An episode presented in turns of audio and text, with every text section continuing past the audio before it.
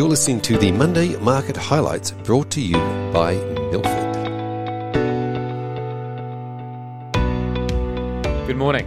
It's Monday, the 23rd of August, and I'm Roland from Milford. The RBNZ surprised the market by choosing to delay the much expected rate hike, citing the COVID flare up as the key reason. We would expect them to raise interest rates when New Zealand comes out of lockdown. In the US, the Michigan Consumer Sentiment Index fell quite materially in the preliminary August print. It recorded the lowest reading since December 2011 and was due to fears around the Delta variant. There were some interesting callouts within the data. In Republican states, consumer sentiment was at a record low, whereas Democratic states printed a very strong number. This may also be due to a much higher vaccination rate in Democratic states. In addition, household inflation expectations increased to 3% from 2.8%. In Australia, July employment data was released, which surprisingly saw the unemployment rate fall 28 basis points to 4.63%. This, however, was mainly driven by a 21 basis point contraction in the participation rate. Unfortunately, underemployment increased again to 8.7% and is now only slightly below February 2020 levels. We'd expect to see this continue to soften as lockdowns take hold. Aussie wage inflation was also released, and despite a strong employment recovery, it was a pretty soggy outcome. Wages grew 0.4% quarter on quarter, taking full year wage inflation to 1.7%, which is low relative to history. If you adjust for inflation, real wage growth was actually quite negative, meaning consumers have less purchasing power this year compared to last year. Finally, the US dollar continues to strengthen amid fears of slowing global growth. In times where risk appetite declines, the US dollar generally performs quite well. The Aussie dollar fell 3% last week against the US dollar, settling at 71 cents on Friday evening.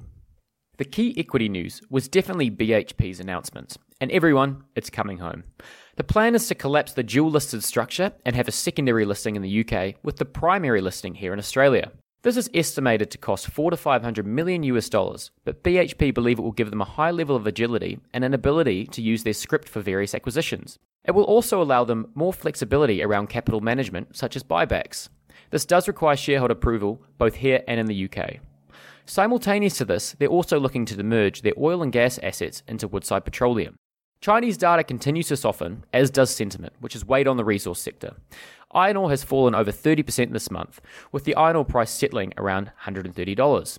Look, 12 months ago, a $100 iron ore price would have seemed amazing, so this is still very high relative to history.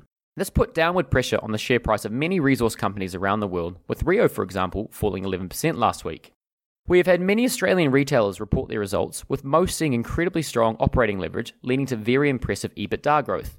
Trading updates for July and August, however, were also released, and like for like sales have gone quite negative as companies try and comp the very strong trading period this time last year.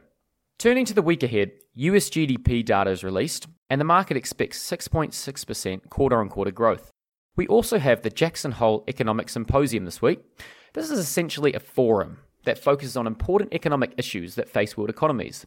The focus will likely be on Fed Chair Jerome Powell's statements, given increasing signalling that the Fed may begin to taper this year.